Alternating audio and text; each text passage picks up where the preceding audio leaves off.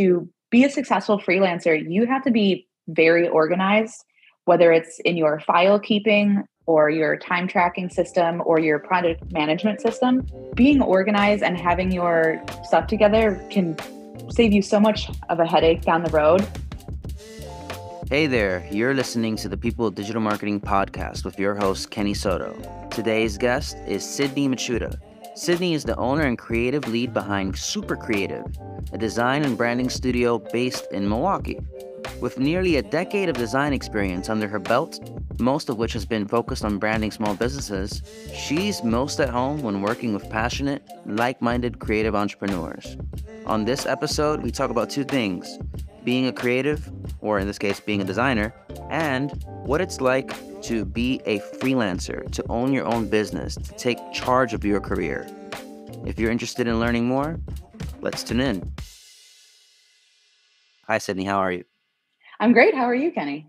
I am doing fantastic. Before recording this, I was telling you that this is a full circle moment for myself because when I was learning the the foundation of branding and graphic design, if you will, using Photoshop and Illustrator, I stumbled upon you on YouTube for one of the Adobe Live courses that they were doing and was inspired to reach out to you and have you be a guest on this podcast. And since then, doing more research on your career, I find that this is going to be a great episode, mainly because I'm certain there's going to be two types of people who are going to listen to this conversation, and this is a good way to to prime everyone for it. You're going to have listeners who are actual designers, not like me. I don't even consider myself one. And then you're going to have listeners who are general practitioners, marketers in the space that just want to be better coworkers, better teammates, or designers. I want to go back into the past and get more context about you as a professional. So, my first question for you is How did you even get into marketing and design in the first place? Yeah, well, first of all, thanks for having me on this podcast. This is my very first podcast interview, something that I've always been like a, a mini goal of mine to be on a few podcasts here and there. So this is a really great experience already. Um, yeah. So how did I get into design and marketing? I um, I I was pretty lucky as a kid where I took a lot of art classes and my teachers recognized in me pretty early on that I was talented in the art industry or the art field as a little young kid um, and then always taking those art classes and then once i was in high school i was lucky enough to take a commercial art class where we uh, designed posters, magazines, logos, kind of just very introductory level graphic design. And I immediately fell in love with it. It just, it took the art side of my brain and then combined it with like the organizer, the business mind, basically all those other kind of tools that a human being has. Um, so it just made so much sense to me. So I was again lucky enough to know that at 16 years old that that's what I wanted to do with my career. So I applied to colleges knowing that I wanted to major in graphic design. Uh, went to UW Whitewater for four years for graphic design and landed a job right out of school at an advertising agency. And that place was decent. Like they were, they did a lot of really great activation work. Um, they were very experimental or experiential marketing. And I really enjoyed my time there, but it just wasn't exactly what I wanted to do. I wanted to focus more on the design process itself. And they were much more con- um, concept based and much more marketing and advertising based. So I left that job and went to a local design studio in here in Milwaukee, Wisconsin, where I'm based. And that was really the kick in the pants that I needed. It was basically like a design boot camp 24 7. Every day you have to be like top tier A game creative, which didn't really know when I signed up for that, but it was a, the, exactly the right experience that I needed. So it took my skills from like just intermediate to advanced super, super quickly because of how rigorous it was. But yeah, I worked there for about three years and then uh, once the pandemic hit, then we were a lot of that agency was laid off because of cutbacks in the hospitality industry. And so once that happened, I decided that was a good enough time as any to start off on my own as a full time freelancer under my own brand name, Super Creative. And that was two and a half years ago. So that brings us to where I am today. What would you say and and this is vague on purpose, but what would you say is your day-to-day routine? What does that look like? Yeah. So generally, I uh, when I wake up in the morning, I gotta make my coffee, fill up my water bottle, sit down, um, open the window so that so that there's some fresh air. But I really like to start by just tackling all of my emails that are in my inbox. Um, I just I feel like it's a really nice way to just warm up and know what the highest priorities are versus some of the um, lower priorities versus the more concept based or longer term work. So I send out those emails, figure out my ClickUp task list, um, see what I had planned or what I didn't finish maybe from the previous day. Um, and then in the mornings, usually I tackle those smaller tasks first. So um, an update to a poster or uh, an edit to a social media graphic, changes on a website. So smaller one off tasks. And then after lunch, then I really dive deep into the higher level thinking work. So logo exploration, which can take anywhere between four to 15 hours, depending on the client that I'm working with. Uh, so higher level projects like logo work, uh, diving into an entire website redesign, illustrations. I like to do a lot of illustrations in the afternoon where I can pop on a, a, a true crime documentary in the background and then sit down and illustrate and just really get in the zone. So yeah, morning time is for smaller tasks. Afternoon is for those the deep focus work. I'm certain that this has changed over time, and correct me if I'm wrong because it's an assumption. But could you tell the story of how you got your first set of clients and how has that process potentially changed today? Yeah, so it's kind of a mixed bag because I started doing freelance work when I was in college and it was definitely not my best work. It was um a like a, a logo for a photographer. We were both kind of hobbyists at that point. So I think I probably charged like $150 for a logo, which is like as a 19 year old sure that's that's what you can do um, so that was my first freelance project that i remember but um, in general more more professional work i would say i started posting on instagram just random side projects that i was doing when i was at the advertising agency and from posting that i would post illustrations typography logos fake projects even and just from posting on social, I would get some people messaging me saying, Hey, I love that lettering you did. Could you hand letter a, uh, a header for my blog post? Or could you illustrate some brand illustrations because I'm a, a ceramicist or something? So I would get a lot of messages through social media, primarily Instagram, just to do fun side projects while I was also working full time. But let's see. So then that kind of just progressed and progressed, there became larger and larger projects, which led into logos and brand identities. Uh, but that was really kind of pretty taxing to work a full time job while also doing all this freelance work. And so when the pandemic hit, I was in a pretty comfortable position, honestly, where I could just take that full time freelance uh, under my own brand name with my own clients uh, I had some existing work that I was already doing. So I had something to do with my days when we were all in lockdown and just again kept posting more so I could drum up more uh, more of a reputation, more clout in the design industry in my community. And um, promoting word of mouth never hurts either. Yeah. And then from there, I would say I would look for some jobs on Behance Jobs, which is um, a like a design social network where you can post your projects and other people can view it and comment and stuff. So it's again, it's very focused on the design community. And that can honestly be a great place to look for designers if you're looking for one. Um, but then also, if you're a designer with a few extra hours in your week, you can go on that platform, look under the jobs category, and find some cool, unique jobs. That was one of the places where I found one of my pretty regular retainer clients at that time. So having a retainer client really helped me just have some kind of a stable income so that I could focus on pursuing other creative projects.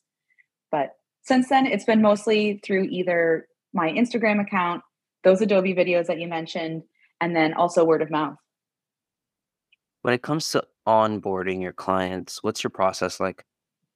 Yeah, that's a great question. I in the past I didn't really do anything. It would, they would just they would sign their contract, they would make their payment, and then I would just almost ghost them until I sent them their first round of work, which I'm sure was not a, a great situation for them.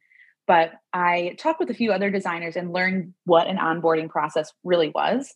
So I heavily adapted that this recent year. And now, once they have signed the contract, paid their invoice, I send them basically a welcome guide, which is maybe a 10 to 12 page PDF that kind of explains my design process, um, how they can best give feedback. So, giving a few tips like don't just say make the logo bigger, explain why you want the logo bigger, or be nice with your feedback because we're all human beings. Just giving them some tips and pointers because they're not in the design industry. So, they usually aren't armed with that kind of knowledge. Um, also telling them that I'll be posting updates on social media of their brand so they can catch some sneak peeks. Uh, how late fees work, um, next steps in the process, basically just giving them a, a rundown of what we'll be doing together. And then after that has been sent, I send them a brand questionnaire so I can get as much information about them as possible. So any potential taglines that they're that are currently in use, their target audience, the meaning behind their brand name, what their goals are for the next 5 to 10 years, any kind of particular styles that they like a lot. So, I just want to get as much information, especially in written form because it forces them to think about things a little bit too that they maybe not have, might not have thought about. But yeah, I'd say sending that onboard guide and then sending that brand questionnaire. I'm interested in knowing how would you define what a brand is? I, I would say a brand can mean a, a lot of different things. Um, from small time brands where it's just like a person that's an influencer or something like that, like they are their own personal brand, to something like a wedding photographer or an accountant or something like that, if they branch out on their own, to even the giants out there like Nike and Apple and Coca Cola. Those are massive brands and they all have their own different requirements really so for someone that's super small just starting out they'll need kind of the basics of a branding package and they'll need a little bit of brand strategy to what they um, who they are what they stand for. Once you get into a bigger business that has around maybe 20 employees you need a whole lot more assets because you're going to be using your brand in the, a lot of different places. And then again with those behemoths in the in those industries like coca-cola or something they have just libraries and libraries of different brand assets different strategies different approaches different campaigns external and internal so there's a, a really really wide range of things but to reduce it down for maybe your potential listeners or small businesses or marketers i would say your brand is represented by what your brand looks like and how it sounds. So the strategy behind it, what your brand voice is rooted in, if you're welcoming or or warm or inspirational. So what your brand voice and your strategy is rooted in, who your customers are. But then for your visual brand, it's really centered around uh, your primary logo, your type system, color palette, patterns, different assets that your designer would potentially create for you. Basically, anything that you would see that's going to visually represent your brand and your business. I personally hit a wall when I was learning about brand marketing and branding overall. When it comes to tactics, that pretty much makes sense to me creating a mood board, creating an asset library, etc. But one thing that I've still struggled with is pushing forward a brand strategy and really defining what that is. And I feel like you touched on it already, but specifically when it comes to brand strategy, what are some things that people should be considering if they're trying to document that? Mm-hmm. Yeah. So, brand strategy for me is a pretty new service that I offer. Um, I would notice in the industry that people would be designing brands, but they had more content written around their clients, or they would have yeah, just those strategies in place. And I was super interested in that. Watched a ton of YouTube videos, took a few courses to really uh, learn what it was all about, and developed my own process through that. Where I hire a copywriter friend of mine. She's absolutely incredible and wonderful. Her name is Kelsey Lawler. And so, with that brand strategy process, we really focus on distilling down a few key categories within a brand. So the first one is the brand heart, which is basically your brand's purpose, mission, vision, your pillars, and your positioning. I might be forgetting one because it's kind of a long list, but it's kind of just taking apart those key elements of who your brand is and what you stand for and what like why someone would hire or purchase from you or hire you potentially. So for instance mine might be the like my pillars would be that super creative is inspiring trustworthy knowledgeable and friendly. Maybe. I haven't really i teach or i um i offer brand strategy but i haven't quite gotten to the point where i can do it for myself just yet. Just a little too many things on my plate but so we organize a brand's heart so those core elements. We do a competitive analysis of at least three competitors in their brand or in their industry. And we usually try to aim for uh, someone exactly where they're at someone that's a brand that's aspirational and maybe someone a little bit further behind where they are so we can really figure out what their competitors are doing right and what they're doing wrong and just meet them and meet those opportunities in the middle then after that we do we establish customer per, at least three different customer personas. So figuring out who your key customers are what their pain points are how you can solve their problems where they live what channels they're on.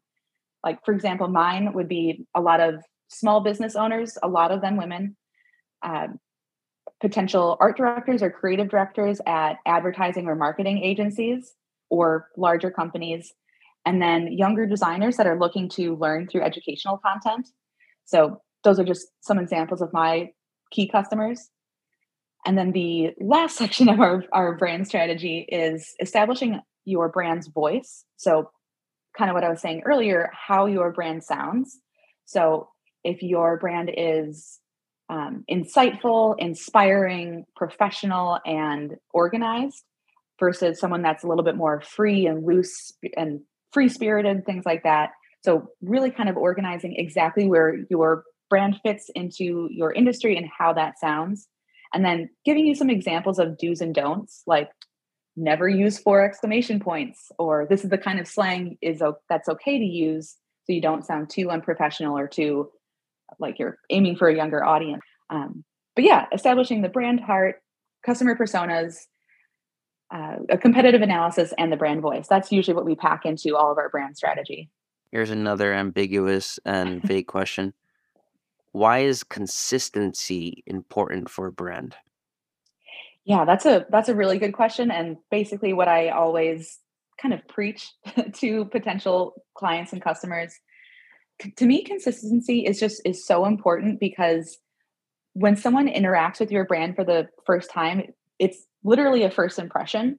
So if they see something that is all over the place where you're using like if someone hasn't had an established brand identity and they're using a lot of grays and neutrals and browns, but then all of a sudden a bright red comes out of nowhere, that's going to feel like kind of a jolt and signal to that customer that it's not clearly established that they the brand might not be as professional as they're looking for.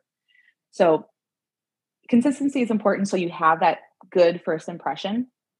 But then it also signals to your customers where you stand in your industry. So if you are a like a super luxury wedding photographer or something like that and you want to market to people that are having those $100,000 weddings or something and you charge $8,000 for an event but your brand is inconsistent kind of all over the place using a crappy font those luxury customers are going to see your portfolio or your website or something and just see that it's not consistent and it's completely mismatched with the the services and the quality that you're offering.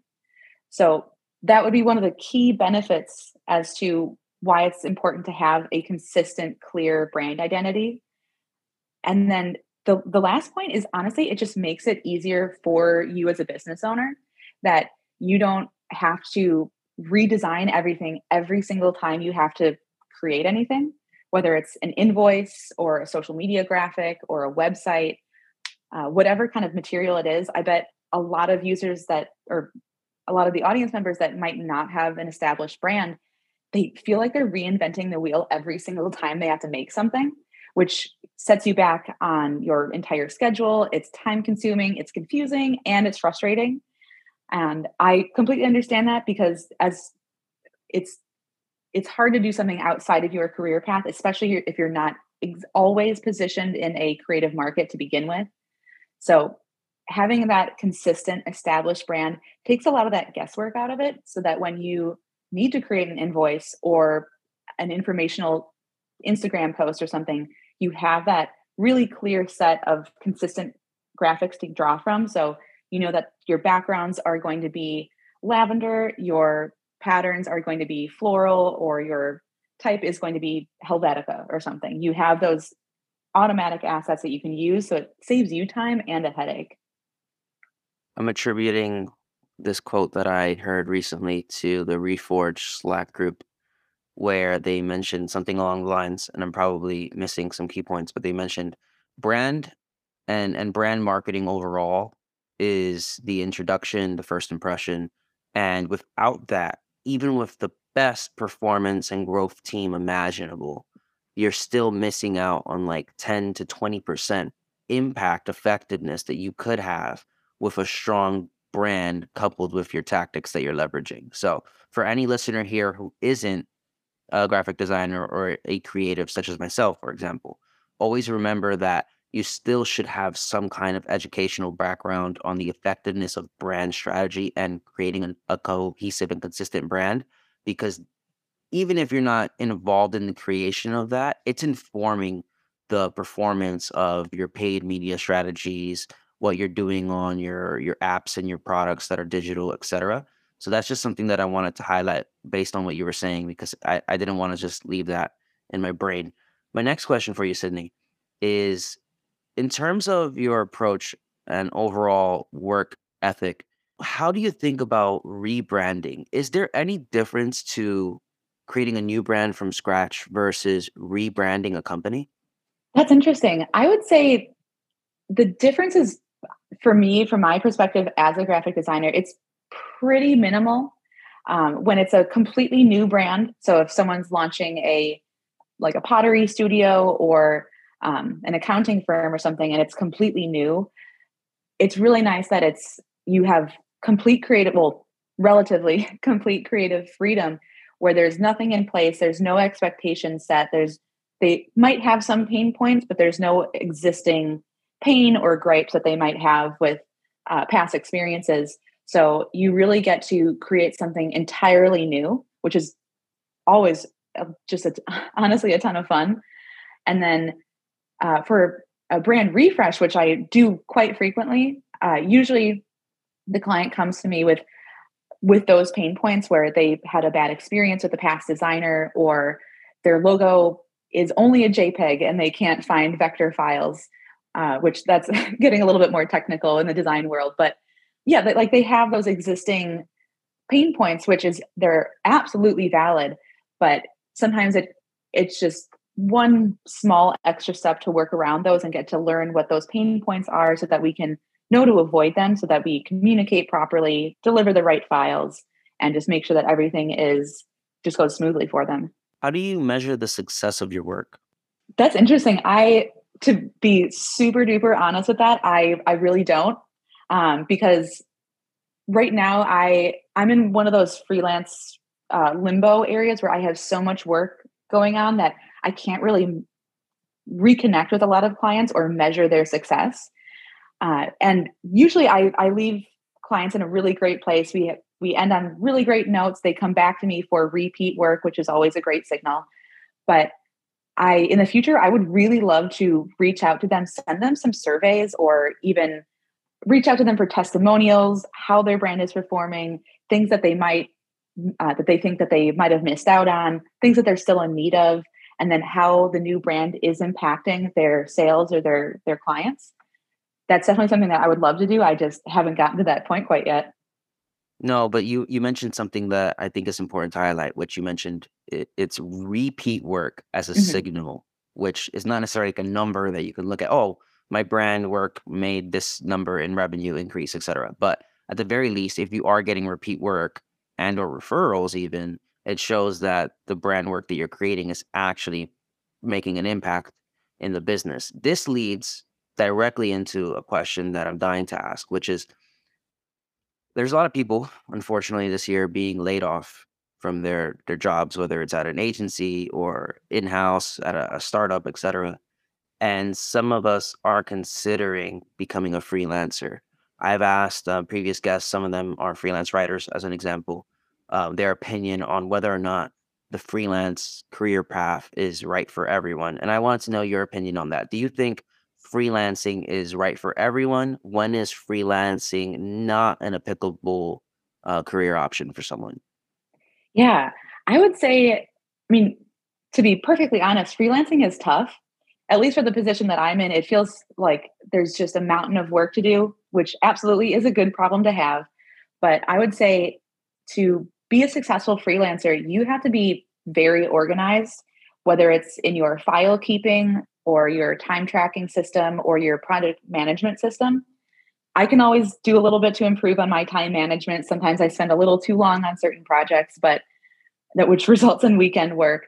But I um yeah, I would say being organized and having your stuff together can save you so much of a headache down the road. Um, finding a good accountant is really, really beneficial because I've definitely been there where I've tried to do my own taxes I, and it's just a nightmare because you don't because that's not your career path you know? I mean that's why you hire other people.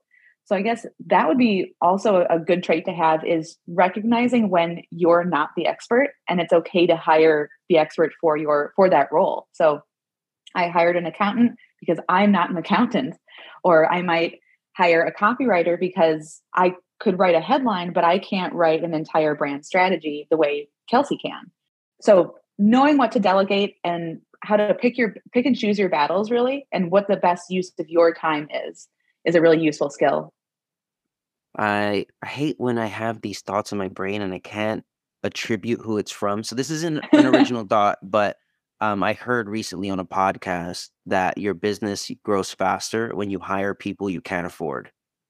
So that's just something that people should be keeping in mind. It's like you may need someone and the budget doesn't make sense, but hiring that person that you can afford is going to bring the revenue to your business that leads you to affording them and extra margin for even more growth.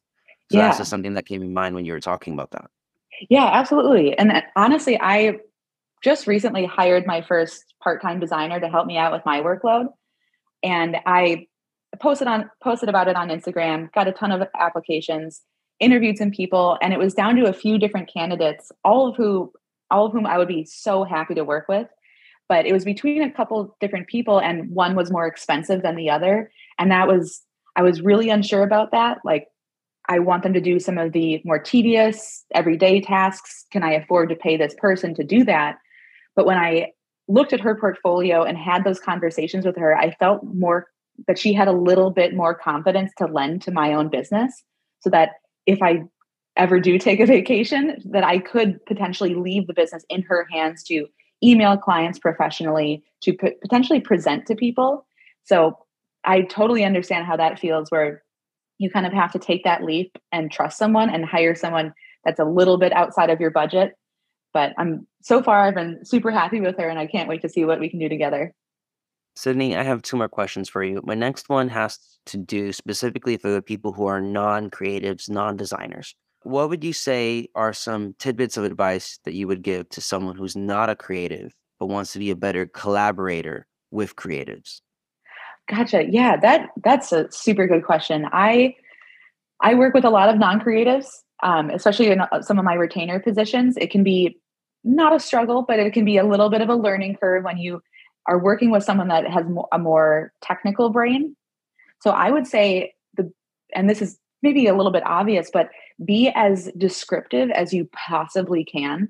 So if you say the word stamp, but you really mean badge, it's just like small little terminology, things like that. Because as a designer, we're the ones that take just random ideas, random verbiage, and create tangible things with that.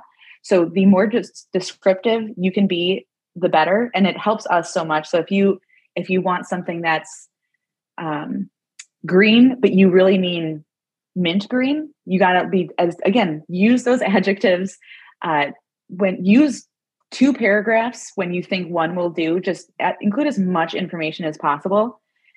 And then also just be nice and kind because as a creative person, and I'm sure you can empathize, it's sometimes a bit hard to separate yourself from the work that you're doing. So just knowing that everyone is coming to things with good intentions and never assume that someone purposely sabotaged a project or isn't doing a good job, just tell them simply and honestly but kindly that it's it missed the mark maybe or you'd like to see it brighter colors or whatever the um, the adjustment might be just doing it kindly and at their level Sydney, my last question for you is my personal favorite, and it's hypothetical.